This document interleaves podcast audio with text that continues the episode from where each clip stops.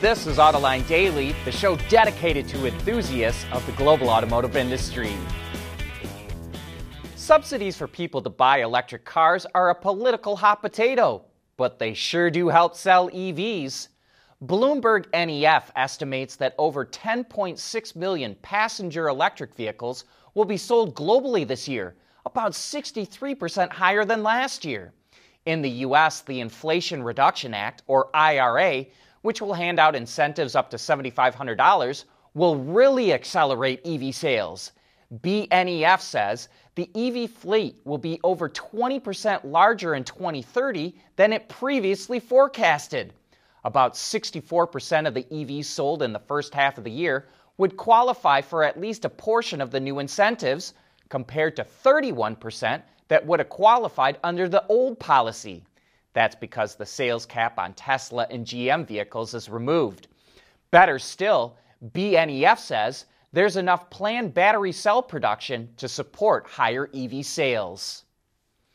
Foreign governments are really ticked off by that Inflation Reduction Act. After it was enacted in August, a wave of foreign automakers announced plans to open plants to make EVs and batteries in the U.S. Europe, South Korea, and Japan all lobbied against the bill, and now French President Emmanuel Macron is twisting arms so companies don't move operations to the U.S. He met with company CEOs earlier today, but we don't know yet exactly what he told them. But he wants Europe to pass its own version of the IRA.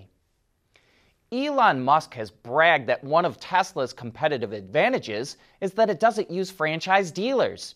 But maybe it's not that big of an advantage after all. One of the biggest complaints from Tesla owners is how long it can take to get their vehicle repaired.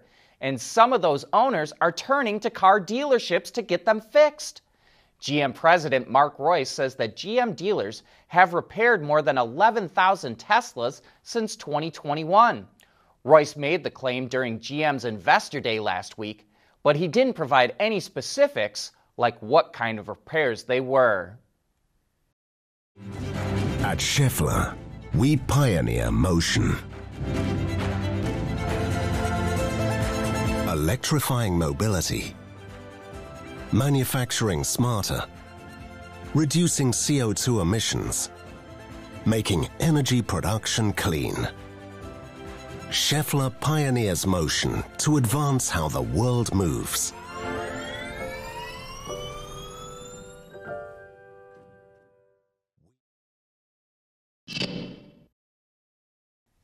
Chinese automaker BYD is on a tear.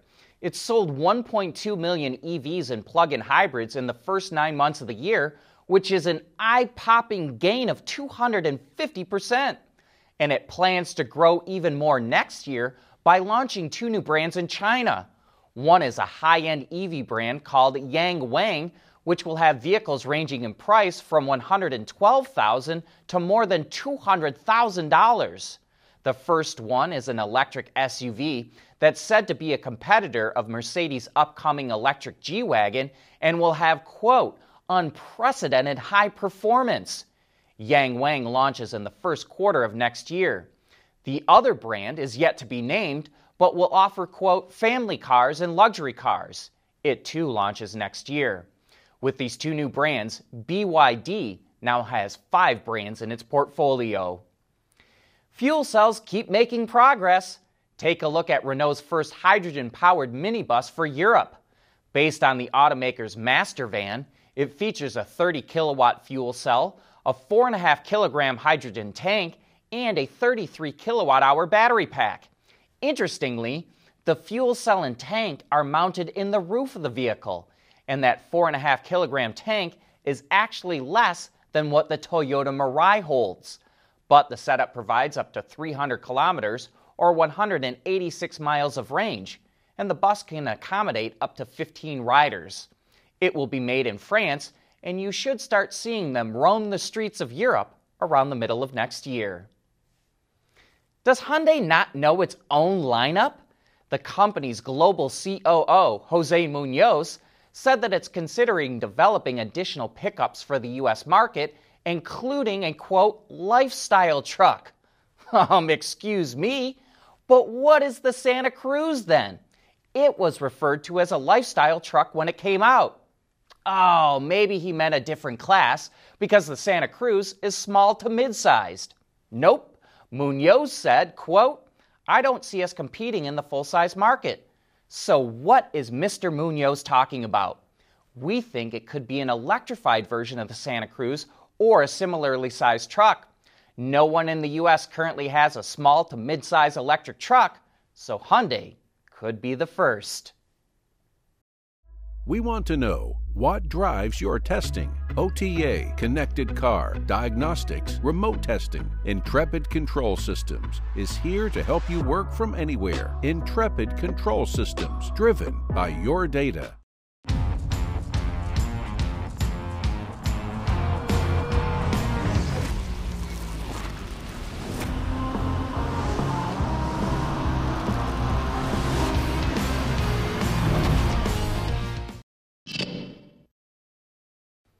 General Motors just got a decent order for 800 Chevrolet Bolt EVs, and it's all about attracting drivers to deliver pizzas.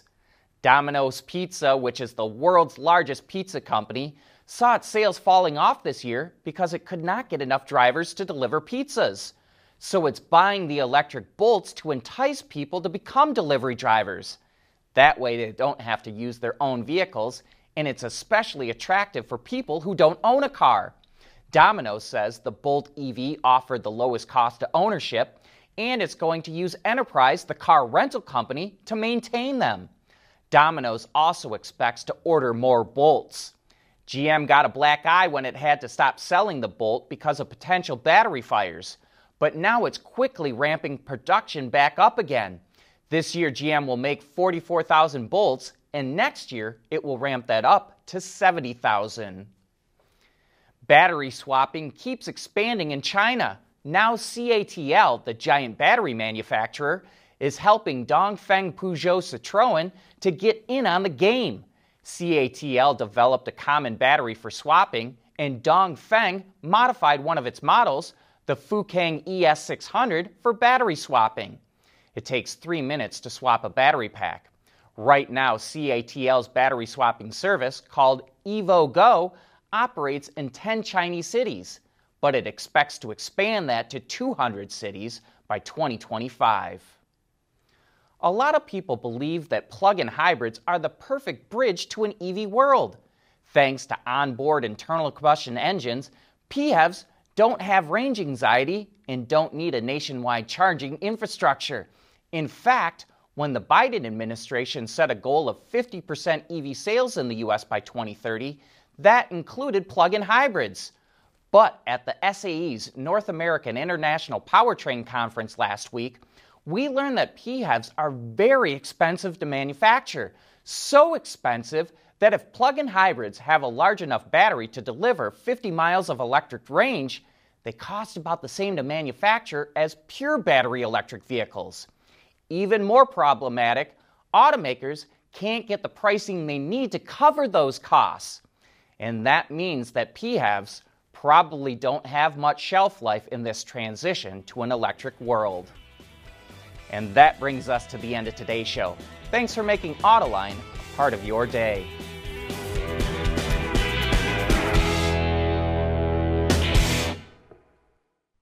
AutoLine Daily is brought to you by Bridgestone, solutions for your journey. Intrepid Control Systems, over the air engineering, boost your game and by Schaeffler. we pioneer motion.